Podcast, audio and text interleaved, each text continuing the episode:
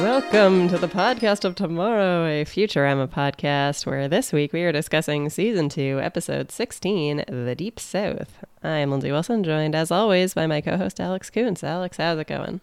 Hello, it is good. What a breath of fresh air to be able to start a podcast without being immediately bullied by a third-party co-host just coming in way too hot. It's just just us. We're in a safe space here, Lindsay. You're in a safe space. You want me to bully you gently to remind you of Jeremy? Yeah, you could just do a Jeremy impression throughout. Alex, what is wrong with you? Sorry, Alex Kuntz, what is wrong with you? Yes, yes, full name. I think that's just because he's going off my uh, my Zoom name. That's um, possible. Because I don't know, I don't know how he would have known my last name. So uh, he so listens well. to the podcast. That's true. I was laughing throughout this episode. This episode has a lot of Zoidberg in it, and I was just thinking mm-hmm. throughout the episode, man, what a breakout character! um, because Jeremy seemed per- particularly tickled by that line of mine from very early in the podcast, and I I stick to it. Zoidberg was great in this episode. Zoidberg is always great. Yes, yes, very good. I think this is maybe the most detailed notes I've taken since we started the okay. Futurama rewatch, because just every line was making me laugh. This episode totally held up for me. I know we alluded last week to the fact that Jeremy and I really love this episode, but I was writing down so many lines, could not stop. Yes, very funny episode. I think this might have my favorite, maybe favorite joke, or certainly favorite like visual joke of the episode, so we can talk about that. But something that was, yeah, some very funny stuff in this episode. I have a guess for what it might be, but we will oh, see man. when we get there. uh, yeah, okay, I'll have to try to remember to flag it before we get there. Is it during yes. the fishing trip? No, it is not during the fishing okay. trip. All right, okay. all right. I'll tell you what I thought it was when we get there. Yeah, anyway, Alex, how was your week? My week was good. This was Thanksgiving week for us True. in the U S. So we had plans to go visit family, but my girlfriend had very bad strep throat. We ended up in the E R. She's totally fine. She basically just needed to get like hydrated. She was, her strep was so bad that she couldn't drink any water. And so no essentially was just very dehydrated and deteriorating very quickly. So we're like, okay, let's just like see a doctor. Withering um, away. Honestly, like... You, you kind of take for granted how much water does for you, where it's like, oh man, this this one. Look at you again, Alex. To... Such yeah. a shill for big water. yeah, but yeah. So hung out in an E R for a couple hours. I've never, I, I broke my wrist as a second grader, and I think that that mm. is like the only time I've been to an E R. And so, you know, it was like interesting people watching. I could pretend I was like on Scrubs and like would listen to like oh all the like nurse gossip or whatever. Uh-huh. Have, have you ever been to an E R? Yeah, uh, friends and I have talked about this before of how we w- always wanted a cast when we were children. So definitely, oh, okay. I would have been very jealous of you with your broken wrist. Yeah. Yeah. Did people sign it? Yeah, but you know, I'm sure I had like grand designs for all of the like popular kids signing my cast, or like, oh, my crush is gonna sign my cast in like uh-huh. a particularly meaningful way. And I'm sure it was just like hags, just like having yeah. a broken arm. Exactly. Oh my god, I forgot about eggs. Oh no. Yes, I have been there, I guess, a couple times. Nothing serious. I broke my toe once. Yeah. Nothing that exciting. So I guess we've been lucky. I don't know if I'm using this term right, but I think I'm a simp for doctors. I'm just like very, very enamored by doctors. I imagine uh-huh. that they like, they just seem so knowledgeable and professional. I was sitting there in the E R being like, I wonder if I could just like go to medical school as a thirty-one year old man and then like eventually become a doctor. Alex, I go through this often. Or I bought the MCAT books. I had them in my house for a number of years. I w- started working my way through the biology one and was like, you know what? Yeah. This was a mistake. Yeah. But you at least have some like science background and biology background. I'm just like a guy that kind of knows how to write Python. No, and I was like, oh, this is what I'm going to do with my life. It was definitely the thing where I was like, I don't know what my career path is. At least if you're a doctor, yeah. you know what the career path is, and you're just like in the hospital. But then yeah. I remembered that I don't like blood, vomit, or people. So yeah, tough that's call. The. Uh, so I was sitting there in the E R thinking like, oh, like uh, these doctors are so cool and knowledgeable and respectable, and it's not great. But then like dealing with the day to day of like, oh, I have to like put a needle in someone's arm. Like mm-hmm. I think I would immediately bail. Yeah, yeah, not into that stuff. Yuck. Yeah. I remember reading a book one time, and it was, I think, when I was trying to decide if I should go to med school. I think I was like twenty-nine at the time, and I was reading this book, and this guy was talking about his experience like as a resident, and some of the things he was describing, I was like, nope, nope, nope, I'm out, I'm out. Yeah. It's not, I, no uh, good. I went on a first date. It was a, it was a Hinge date with like a spinal surgeon. She was like a, a oh. residency spinal surgeon. And I just sometimes like chuckle and think about how weird that would have been to have her like be in spinal surgery, her come home. And I'm just like, like, well, I like did achieve my Tetris goals. Like, like I played a lot of chess. I played a lot of chess today. What'd you do? She's like, I literally yeah. saved lives. Yeah, so I'm glad that did you achieve your Tetris goal? Are you burying the lead, Alex?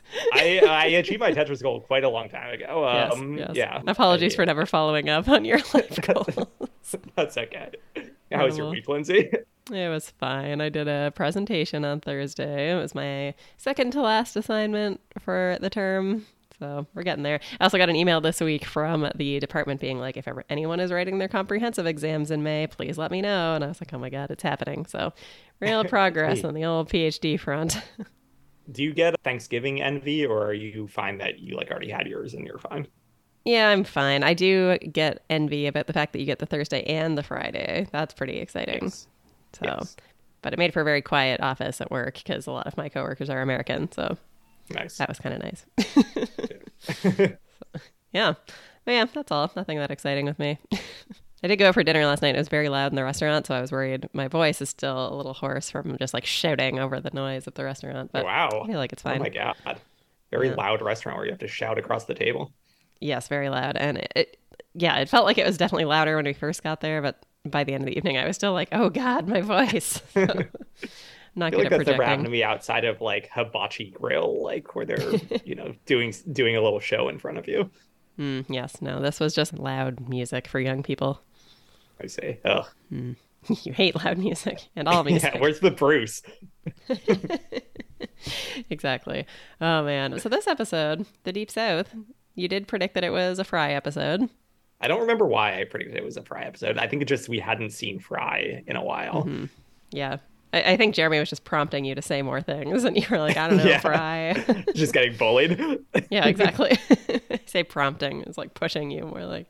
But, um, yeah. I could. I feel like I could never have guessed the subject matter from the title. Like, title makes sense after having seen it, but yeah, uh, it's a clever title.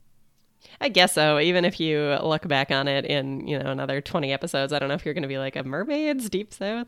So yeah, yeah I, I don't know if it's the best title for it, but I guess it works. So what do you think of it overall? I loved it. I, I had written down, oh, we're we're bike racing at the start here because we're like, oh, this is just going to be like a fishing, you know, first act. But then the whole episode is bike race. And it it feels that way because it's like not much happens in this episode. Like, yes. OK, there's like new characters and like Fry gets into a situation, but there's no like dramatic showdown at the end. Fry just like kind of takes off, kind mm-hmm. of like leaves and the ship gets repaired and they all leave. There's no True. I don't know, it felt it felt much things. Less plot oriented and much more like we have a lot of jokes about mm-hmm. fishing and the ocean and Atlanta and the South and like yeah. that's just kind of it. And so it's like a whole a whole episode that's a bike race.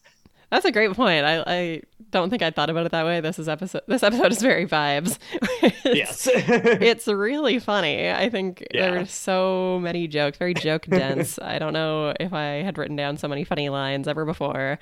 And yeah, I agree. There, you're right. It's a great point. There's no really tension whatsoever in the storyline. And this is one of the ones that this is a Jeremy and Lindsay favorite, right? Yes. Yes. Exactly. I, I find it hard to imagine. Remember last week we were talking about alienating our friends. I find it hard to imagine that you could pick out which line was alienating to people, but I will flag yeah. it. Okay. Yes. So, all right. Should we just hop in? Yeah, let's do it. All right. So opening caption, a stern warning of things to come. And the opening cartoon. Boop, there it is. I forgot to write down what it might be. So I just have the answer in front of me. So what did you write down, Alex? I have like a large duck being shot with anti-air missiles. So I would guess that this is like another World War Two propaganda film, that that kind of genre. Incredible. This is called Scrap Happy Daffy. It is in World War Two. And Daffy is the guard of a scrapyard doing his part to help the U S win the war against the Nazis. Oh my God. But the Nazis decide to destroy his scrap pile by sending a billy goat to eat everything in sight. Oh. Yeah. What a, what a adorable plan by those Nazis. Yeah. So I'm just looking at how this ends because I was curious. Like, Americans don't give up and I am an American duck. Daffy Duck says that? Yes. That's nice. Yeah. Anyway, scrap yards, I, I feel fine. like aren't as important in modern day society. Are we? Are we really scared of billy goats eating our scrap yards in twenty twenty-two? I don't think so. And I feel like the narrative about goats eating cans and stuff has become less of a thing. You you grew up on a farm. Did goats eat cans?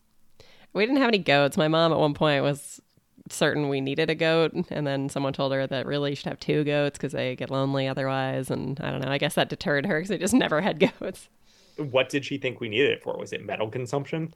To deal with her excess scrap. Yeah. Yeah, no. A very scrap heavy uh, family. Yeah. So I have a couple trivia pieces. I guess I'll save them for the end. The, you teased me earlier in the week with yes. some wiki drama. So I want to make sure mm-hmm. that we touch on that. Yes, I will for sure. That is also part of the, the trivia, I guess. So I'll save all this stuff for the end. But yeah, so the episode opens up with Hermes being like, I got a pet license for Nibbler. And it turns out that actually it's a fishing license because there was a mix up and it's mandatory. I love a mandatory fishing license. Uh-huh, yes. And so they immediately go off to the exact center of the Atlantic Ocean. And the professor's like, this seems like a logical fit place for fish to congregate. I, I told the story of we went to see there. There's Something in the Dirt, which was the very there's dirt in, in them the, their hills. Yes, I, I literally had to stop there to think which is the true title. Is it There's Dirt in Them Hills or There's Something in the Dirt? And the true title is There's Something in the Dirt, tiny indie sci-fi movie where they totally botched the Q and A panel afterwards. Yes. But again, good movie. But one of the the the movie is about like conspiracy theories, and one of the many threads that they go down is they get some numbers for some coordinates and they're like, okay, we should go to those coordinates. And one of the guys is like, hey, what, like, how did you de- decide latitude versus longitude for these coordinates? And he's like, well, one way puts us like at the exact center of the Atlantic Ocean and the other way puts us like three miles from home. So we're going to try that the one three miles from home first. And if that doesn't work out, we'll go to the other one. Smart. That's pretty yeah. good. Oh, amazing. Then we'll go to the exact center of the Atlantic Ocean. I've heard that uh, the international waters thing isn't real. Really? I guess that's good yeah. to know. Mm, yes. I think there's something about, like, if you find an island that isn't claimed by anybody and also doesn't have any bird shit on it or something, then you're considered to be in, like... That doesn't have bird shit on it. Something like that. Something about the birds... Okay. This might be apocryphal. Wait, and so what's the end of that sentence? You you find it if you find an island with no people and no bird shit, then it's lawless. Then it's like essentially, uh, I no, think that's maritime law. You can claim islands for the U S if they have bird poop on them. Okay, that's so weird. Why why does that matter? It's called the Guano Islands Act of eighteen fifty-six. You can claim any abandoned lands that have guano on them. Interesting. On behalf of the United States. Okay. Well, sorry, Canada. Yeah. We've okay, so are there laws on the high seas? The high seas are not lawless. Well, not completely. According to international law, a maritime country extends outward some distance from its shoreline. During the twentieth century, several attempts to develop an international law of the seas has been made under the United Nations. Blah, blah, blah. It seems like they're lawless. They're like, they're like, well, not not completely. Countries have control over the oceans close to them, but then... You know, I'm gonna have to read this article more to figure out what what goes on the, uh, after that point. I feel like it was like, why did I hear about this? I feel like it was something to do with like where you could legally have a duel, and it was like you find one of these islands. Okay. Sure. I, I do know. love the there's a there's a good Simpsons episode that deals with this where I forget the exact situation that ends that where the Simpsons end up in maritime law, but they're out on a big boat. Homer's like throwing a party, and it ends with a bunch of people get caught in a net, including Mo and Carl and Lenny. And one of my favorite Simpsons lines is that Mo says, oh, I, I don't want to die now. I've never had honeydew. And he says, oh, you're not missing much. Cantaloupe's the real money melon. Uh-huh. Uh, great line. Yes. Oh, God. Okay, I found this thing again. I'm sorry that I keep getting hung up on this bird poop island. I just don't want to be giving okay, this please. information here. So I Googled, where is it legal to have a duel? Okay. It says, it's actually a misconception that anyone can do anything on the high seas. When you're twelve miles offshore, the laws of the ship are of whichever country the ship is registered to. But if you were to travel to an unclaimed island that doesn't have bird or bat poop on it, both participants renounce their citizenship, travel from that island on an unregistered ship, and hope that your duel isn't noticed by the international community. a lot of stipulations to have a legal a lot of duel. Stipulations. Yes. And a lot of those stipulations are just like, hope no one notices that this is happening. Yes, basically. Yes, I also really enjoy that cantaloupe line, just to give it its due. It's something that definitely carries over in BoJack, where they're always harping on Honeydew being terrible. Okay, so they decide to have a fishing contest to keep things interesting. And Leela goes on about how she's like, you're looking at a woman who owns her own harpoon. I like that she keeps it in a little case, and like the little harpoon tip like screws on. She's very proud yes. of her harpoon. Yes, and then she keeps catching boots with her harpoon. Yes. And what, so this is the joke that I thought was going to be your favorite one, which I think is a very funny joke. And she goes, whatever it is, it's twenty times heavier than a boot, and it's a crate that says boots ten pair. Yes, so that is a really, really good joke. I really love that joke, but no, not not quite my favorite visual joke of the episode. Right. Um Catching a boot reminds me of fishing in literally any video game where... Yes. Any of these like farming simulator video games have some mm-hmm. sort of fishing mini game, and you always uh, catch a boot. And we were saying how, I was just talking about this with someone, where we were saying how fishing is like such a staple in all of these video games, but I would mm-hmm. never ever in my real life go fishing because it seems like a miserable, horrible experience. But yeah. uh, I'm quite taken with the fishing mini games. Yes, me too. I don't know. Okay, so obviously we're talking about Harvest Moon, right? Where you always catch the boot. Yeah. Yes. Yeah. So I don't know if you ever played the Magical Melody version of that game on your GameCube. Okay. But so you had to, you would basically get like a little note or whatever for various achievements in the game, and you had to get like ninety out of one hundred of them or something to win the game. And one of them was you had to catch both a right and a left boot.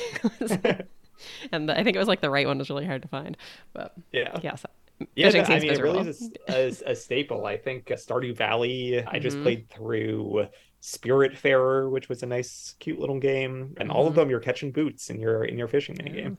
Yeah. yeah, Zelda often has a fishing yes mini game. Although yeah. I can't think of catching boots in in uh, I know. Zelda fishing games. Yeah, no. And also, similarly, you can fish in all of the various Pokemon games, but I don't think you're catching oh, boots there either. Catch real real Pokemon there. Have you ever fished in real life? I have fished exactly once, I believe, and I did not enjoy okay. it. Yeah. I fished as like a very small child, like as an eight-year-old. Like, oh, by the family lake, you know, like yes. we're going to go go fish. Yes, sim, yeah, same experience, and I did not enjoy it. I was really young and did not like the fish like flopping around. No good. Yes. Okay, another good joke.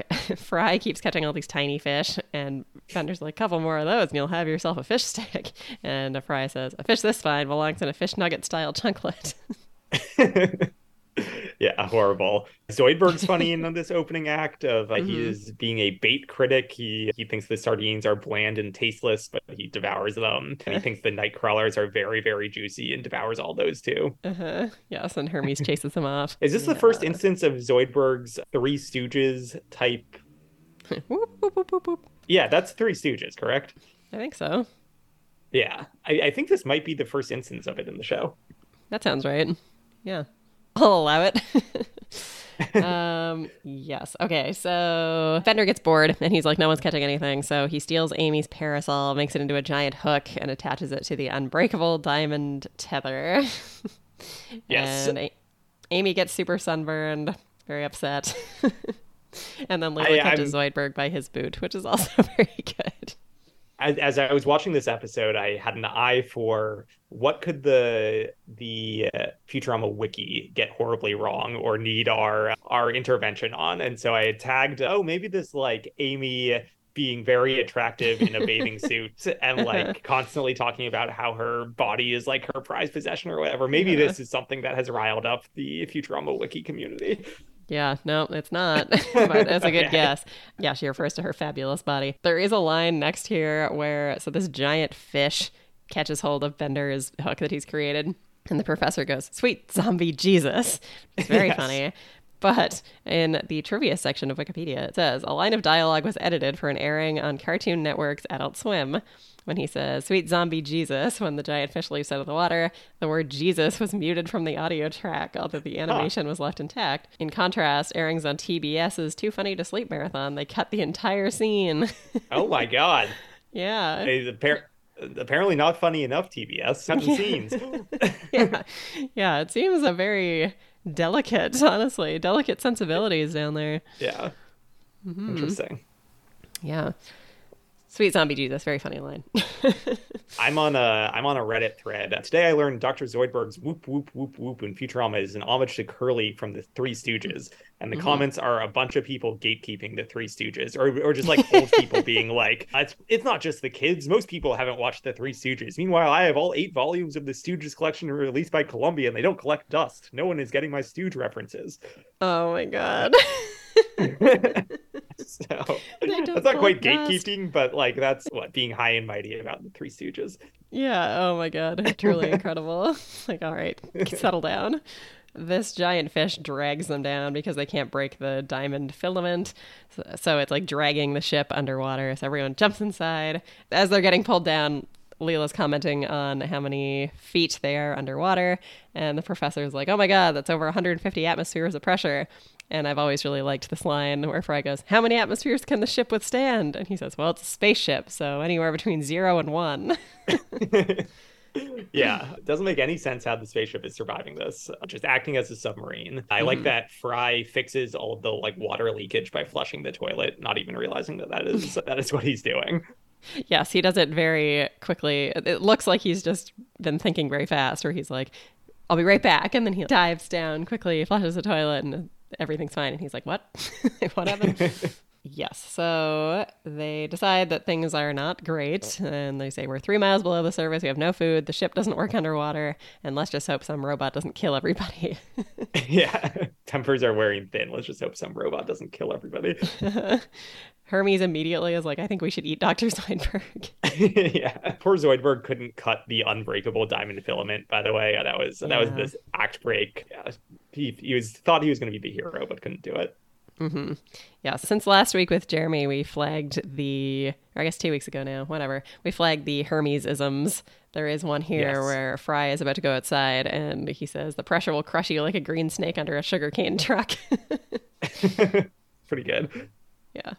Fry wants to go out and help them collect food, but the pressure's, pressure is going to crush him. And so he gets this suppository and a little garbage bag full of oxygen. So I like both of these. The suppository is very funny just because the professor is so obsessed with it throughout the rest of the mm-hmm. episode. And I, and I feel like the animation slash just drawing of the suppository is very funny, where it's just this horrible, like a, a large potato potato sized yeah black yeah. pit, which is very funny. And then Fry drinking out of the trash bag of air was the thing that I had written down as my favorite visual gag of, of the of the show so far, where it, Fry has like a little crazy straw and has a bunch uh-huh. of curls in it, and he has and he's just uh, the straw just goes into this black plastic bag that he's just kind of like holding with with his hands and and just sipping air out of it, which I thought was so clever. And then he also just looks so content and nice mm-hmm. and he's just like standing there very happily sipping out of his his air plastic bag. Yes, I was thinking as I was watching this part, this, there's a coziness to this as well. I was thinking of it, like, in spite of the fact that it's not at home, it's just very like yes. nice, and everyone seems very happy. Yeah, Fry's just yeah not freaking out, very very happy. I love it. Yeah, very good. And another incredible line. So first of all, Doctor Zoidberg finds a giant shell and he's like, I'm a homeowner now. Fry finds a pirate ship and holds up the flag, and Zoidberg goes, careful, Fry. I think that flag might be poisonous. Yeah.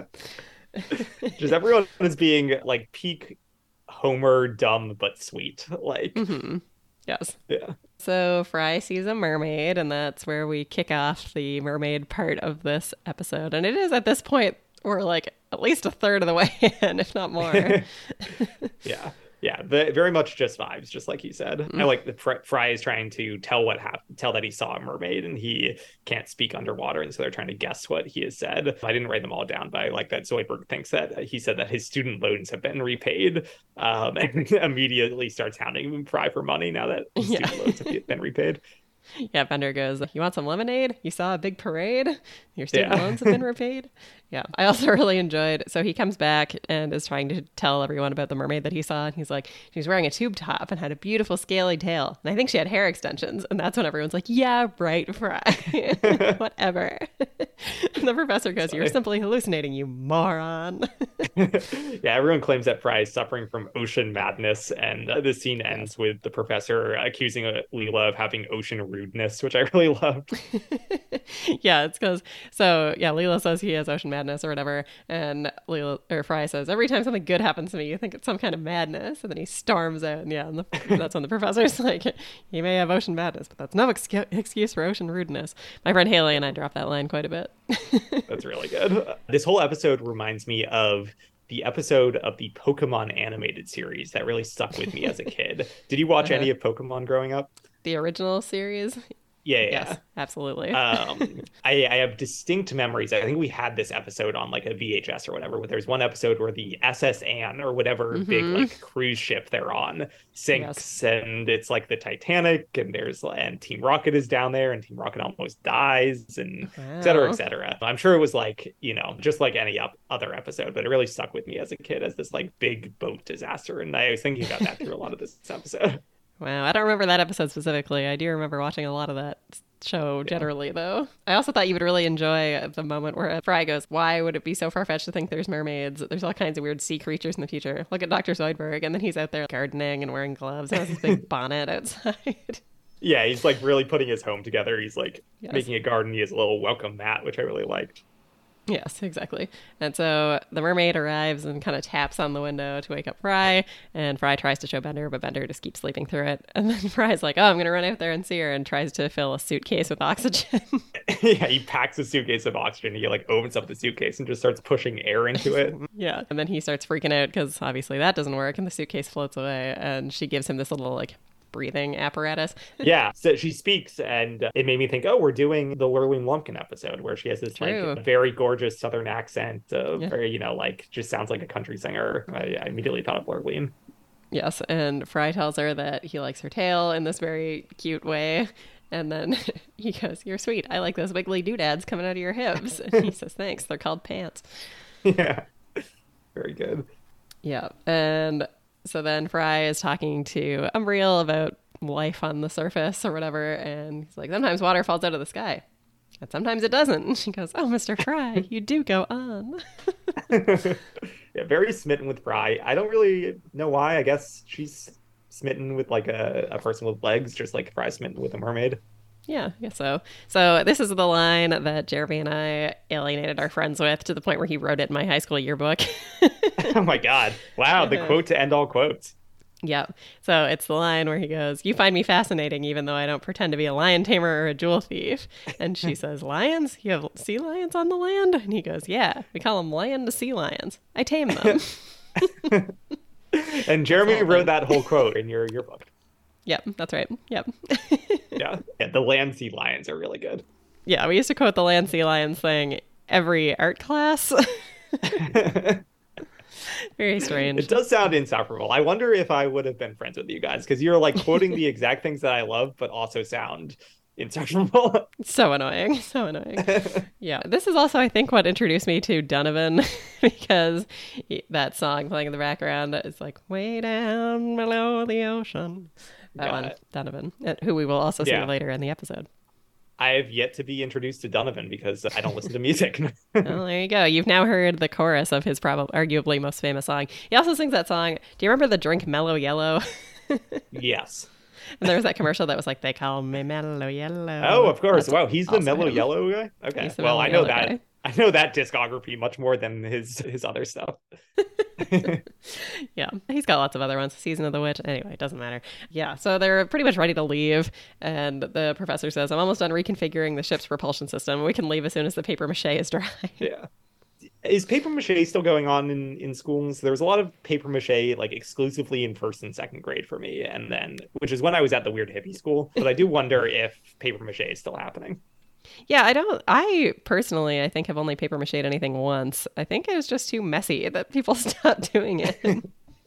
It does seem like a horrible process of like, I don't, yes. is it just, what is the substance? Is it just glue that you I think like? It's like yeah, the... just, I think it's just like watery glue and okay, yeah. pa- like newspaper. And newspaper, yeah. yeah. Yeah, yeah. Ugh, seems terrible. They suddenly realize that Fry's not there, and Bender goes, well, I didn't kill him, Professor. And he, the Professor goes, no, no, I've been busy. Just the tone that he says that in, I'm like, no, no, it wasn't me. That's good. I missed that one. This is when Leela comes back to the thing where they're like, oh, maybe he went out looking for the mermaid. And Leela goes, it's ocean madness, all right. Sailors call it aqua dementia, the deep down crazies, the wet willies, the screaming moist. And everyone else just walks out and closes the door on her. They're like, oh my God. So tired of ocean madness. The screaming um, moist this- is very funny. This is also when the Professor continues to be obsessed with the pills. Mm-hmm. He says, that reminds me, you've all taken your pressure pills, right? And Amy just says, yes, stop asking. Yes, exactly.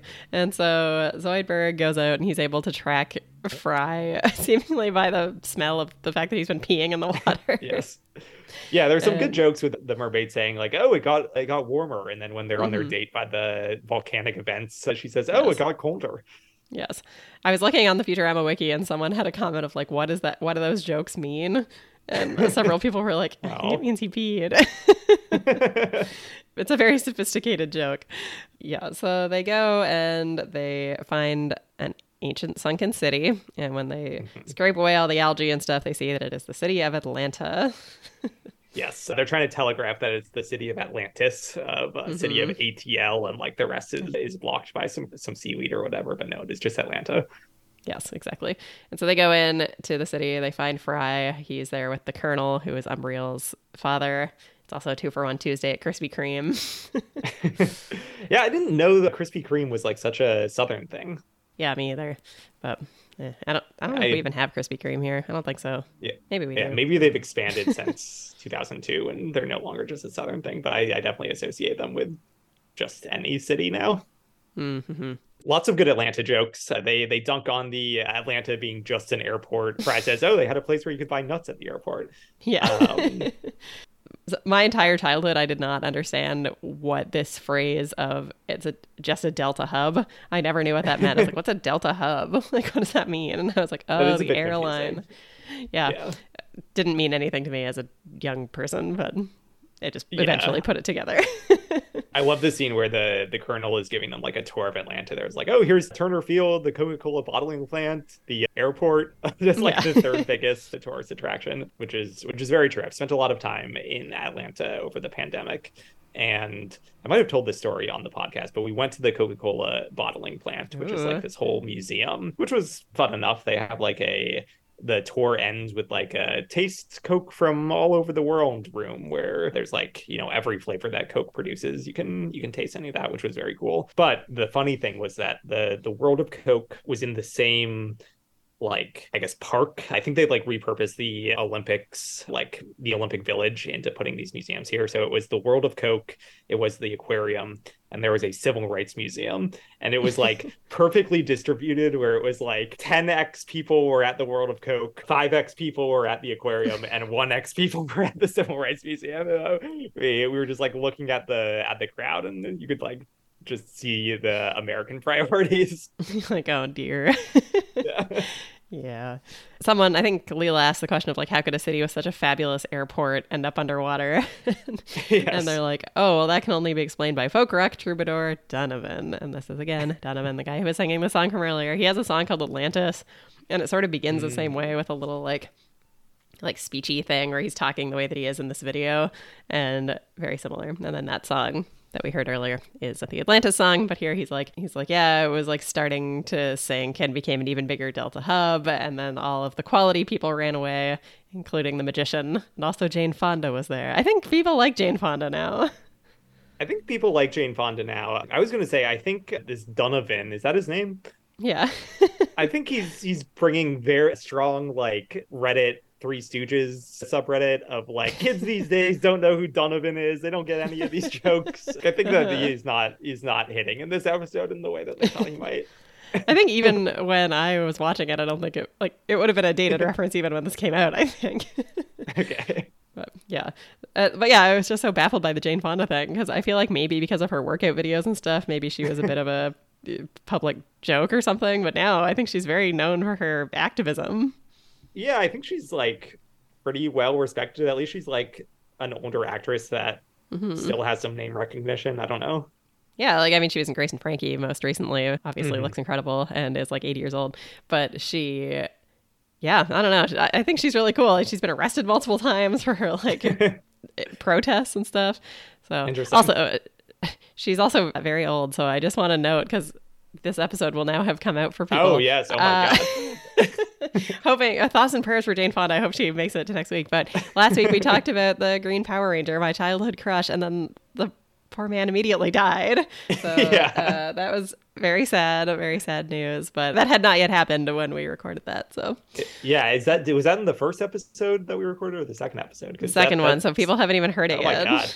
Yeah. Oh my God, mm-hmm. it, it will come off as very insensitive if people are up on the Power Rangers news. Yeah, I mean, I was very, very, very positive about him.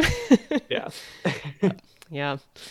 So anyway, yes, very sad stuff from Power Rangers community. So they're wondering how people evolved into mermaids so quickly, because they're like, all the people who didn't get taken away on the boat, such as the magician and Jane Fonda, decided to re- remain on their porches with their rifles and evolve into mermaids. yeah, they so. said the caffeine really sped up the evolution process. Yes, exactly. And so the rest of the crew decides they are going to leave because they miss their loved ones and gases. Yeah, I, and... I miss my wife and my oxygen. Yes, yes, we all miss our loved ones and gases. Yes. And Fry's like, no, absolutely not. I'm staying here with Umbriel because I'm in love. And the professor's like, well, if you stay here, you will permanently adapt to the pressure and you will never be able to come back. Yeah, one final good dunk on Atlanta. I'm sure they have the Braves, but it's a third-rate symphony, which yes. I don't know if that's the case still or if it was the case then, but very funny way to dunk on a city. Yes, very funny. I think it's Zoidberg that says that too, so it's uh, yeah. even funnier. But so Fry's like, no, I'm staying here, and they're kind of having a moment, and then the professor goes, I'm bored, let's go. And then they're all saying goodbye again. Zoidberg's like, maybe come visit me, and Fry's like, no, I'm trying to join the country club, I'm not allowed. yeah, that was that was interesting. I I don't know what that was like. The some racism allusions there. Felt that way. Friends with Zoid, Zoidberg has to like live on the edge of town in his little mm-hmm. home that he's building. Probably the spiciest they get in terms of like Southern culture there. Yes, definitely. And the professor again is like, let's go, damn it, let's go. And Zoidberg's like, well, I guess I'm staying behind too because I have my new home. No one cares. But then he immediately sees that his shell burned down. And Hermes is like, what? Like, how? How did this happen? How did that? How, how did this happen? That's a very good question. And yeah, Bender lights yeah. his cigar. That just raises further questions. Exactly. Yeah. So, so meanwhile, back at Umbriel's house, she tells Fry she wants him to make a merwoman out of mermaid, which apparently also, so when this episode was shown in the U K, Umbriel's line of I want you to make a merwoman out of mermaid was muted out due to it being shown before what? the quote watershed hour, when more explicit sexual lines are allowed on T V. Oh my God. That's a sexual line? Make a merwoman out of mermaid is too sexual for the British audience. Alex, please. I'm sorry, explicit like warning. Yeah. Now we're gonna have to flag it. Oh my God. But yeah, so Fry decides he's gonna hop into bed with Umbriel, and then immediately is like, immediately is like, wait, what do I do here? And yeah. she's like, I lay my eggs and then we'll release your fertilizer. And he's like, oh my yeah. God, and gets the hell out of there. Yeah, he says, why couldn't she be the other kind of mermaid with the fish part on top and the lady part on bottom, which sounds yeah. like a horrifying creature. yes, yes. And so Umbriel's like, oh no, who's going to escort me to the debutante ball? Which I would like to put a flag in this comment for when we okay. come back to this. And then Fry grabs a hold of the hook that he found so that he can go back with the crew because the ship is leaving, and he just grabs onto the hook, gets pulled up, and then gets eaten by the colossal mouth bass. Bender is in the process of winning an award for his giant fish, but then Fry falls out of it and he loses the record. Yes. Did you, uh, this was on News A F recently, but did you hear all the stories of the fish weighing competitions yes. where people yes. like put lead in the belly of their fish to like make them heavier? Mm-hmm. Reminded yeah. me of this too. Yeah. Yes. So he's like, no, you cost me the record. Fry also says, turns out I loved her, but I wasn't in love with her. And Amy's like, trouble in bed. And Leela's bed like, mm. trouble. Yeah. Yeah, that line yeah. is very good. Yes. Okay. So a couple of points I would like to make. Okay. Here trivia. we go. Yeah. So trivia about this first. The mermaid Umbriel is named after one of the moons from Uranus, which the production team chose because Ariel from The Little Mermaid, that is another one of the moons surrounding Uranus. Interesting. I thought it just sounded like Ariel. That's what I was going with. Umbriel yeah. and Ariel sound similar. Fair. Okay, so then another thing, which I think bears a lot of similarities to the simping for Leela that was going on before. Quote, ultimately, while Fry found Umbriel attractive and intended to settle down with her, he didn't have any deeper attraction for her. That's like the same language. I bet it's the same guy. Did you check the... I the didn't, but I was, I was going to, and then I didn't bother. But same kind of language. Yeah. All right. Well, like... I got I got nothing to do for the rest of the day today. I might fight that war after we get off. It's like, well, he was attracted to her, was going to stay with her forever. He wasn't attracted to her. It's like, what? Okay, but the part that I really wanted to flag as being extremely troubling. Alex, I would like you to go to the Futurama w- wiki for this page. I'm putting it in the chat. Okay, so I'm looking Look. at the Futurama page for Umbriel. And what would you, you would like me to just scan through this page? I would like you to look on the right-hand side and tell me what you notice at the top of the page. The right-hand side, we see gender is female, status is alive, age is, age is sixteen. What?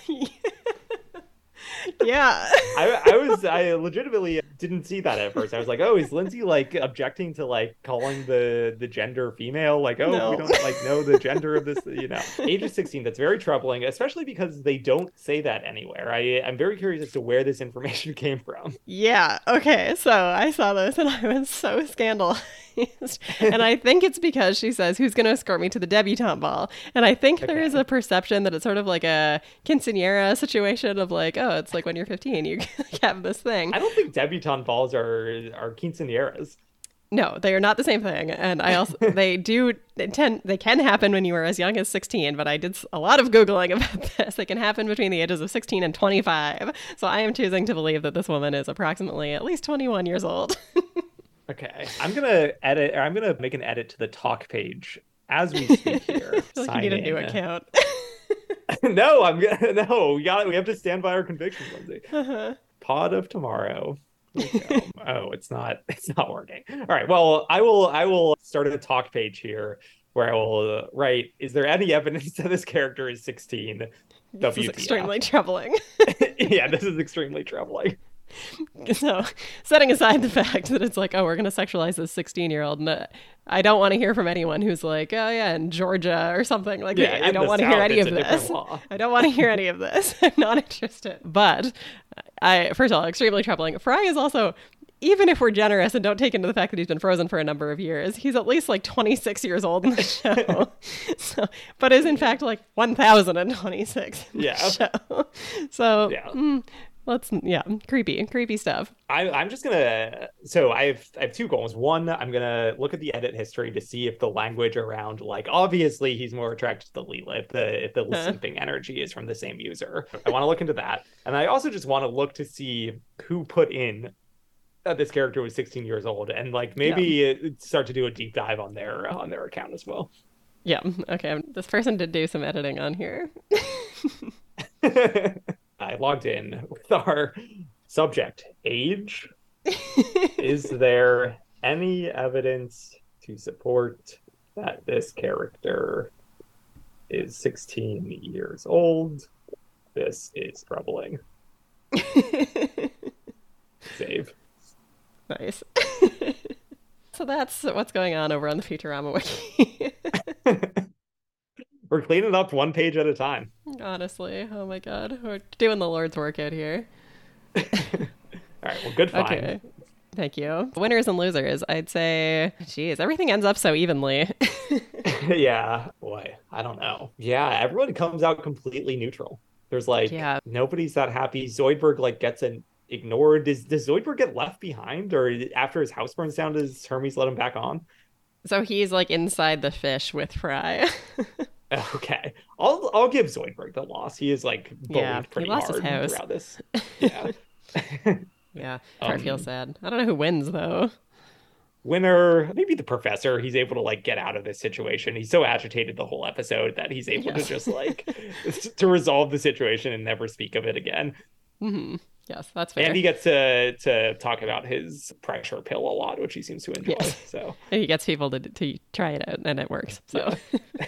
All right. So next week we're talking about season two, episode seventeen. Bender gets made. Bender gets made. Maybe this is flashback slash origin story of Bender. I know. I I think I can't remember if we've seen it in the in the show yet, or if it's just my memory. I think that he got made from the Mom Corporation, so maybe this is a Mom episode. I don't think we've had a Mom episode yet in the second season, so I'll do a Bender origin story going back to when he got made. All right, good, good. How was that well, enthusiasm, we... Jeremy? Was that? How does it feel? Yeah. Yes. All right. How can people get in touch with us, Alex? You can find us three places. You can find us email podoftomorrow at gmail dot com. You can find us at podoftomorrow on Twitter and Pod of Tomorrow on the Futurama Wiki, making edits infrequently, or edits as needed. As needed, yeah, exactly. Incredible. You can hear more from me over on Bojack Horsepod talking about Tuca and Bertie. And at the time you're listening to this, I think mm, a week ago probably, I was talking about The Crown, season five, episode five, the uh, scandalous Charles and Camilla phone conversation episode. So. Oh, they brought you on for the scandal. Had to get some Good, Lindsay yes. Wilson hot takes. That's right. That's right. So check that out. And otherwise, yeah, we will be back next week to talk about season two, episode seventeen, and Bender Gets Made. All right. Bye, everyone.